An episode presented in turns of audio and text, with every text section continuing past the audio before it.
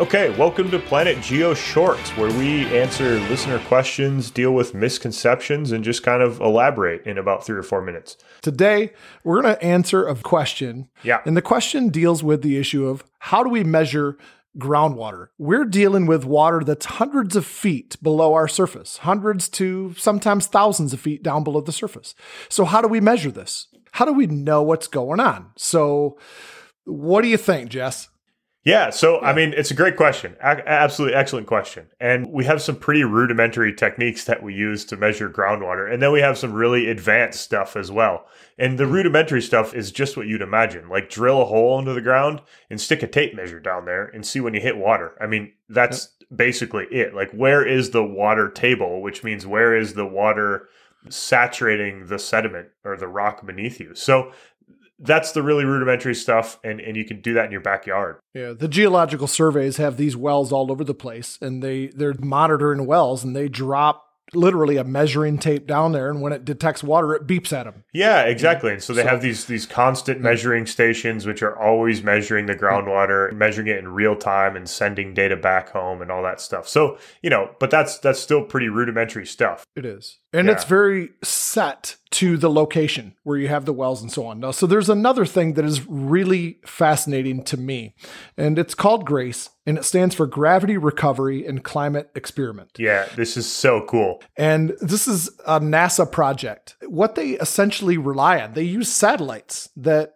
so you're talking about basically measuring groundwater levels from space. So this it is really unintuitive, is. right? Because it's not using a video camera to like look for groundwater or anything like that, right? Right. No, it relies on mass. The fact that, you know, with, so groundwater in the pore space of the rock below the surface and so on, it takes up space and it has a, a lot of mass because we're talking about a lot of groundwater. Right. And mass has has gravity. And so if you have an area with a lot of groundwater in it, it's going to exert a stronger gravitational pull than something that doesn't have a lot of water in it. Okay, it's kind of like looking at mountains. Mountains have a lot of mass. Right. We humans don't feel that mass, but these satellites do. So, what we have are these satellites that are orbiting the Earth constantly.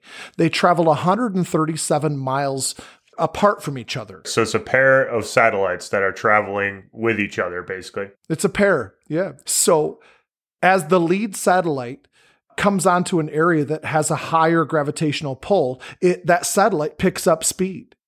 And then the satellite trailing it detects that distance between it and then will pick up speed to make up the difference. And then when, when the satellite leaves the area where there's not a lot of groundwater, that lead satellite will slow down and the trailing satellite will feel that and slow down likewise. So if they're measuring the distance between them and that translates into the mass of the groundwater that is below them. So it's like this gigantic scale in the sky.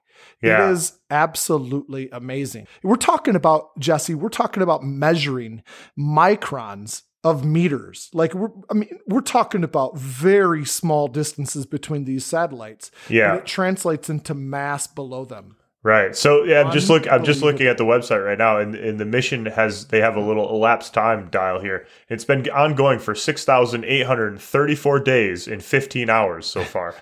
That's pretty yeah. cool. So the first mission lasted fifteen years before it ran out of fuel.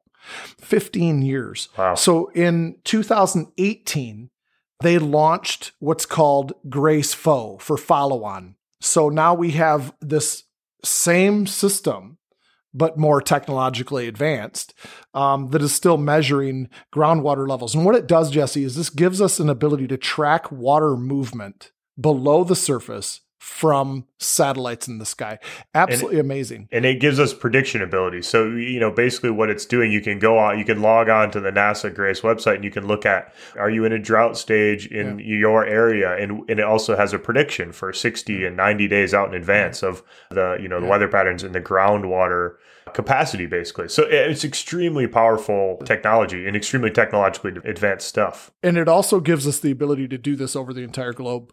Right. Which is unbelievable. Yeah. We can measure groundwater levels anywhere in the world, not just the United States, not just the United Kingdom, not just, you know, the Middle East or anything like that. It's all yeah. over the place. Yeah. So cool.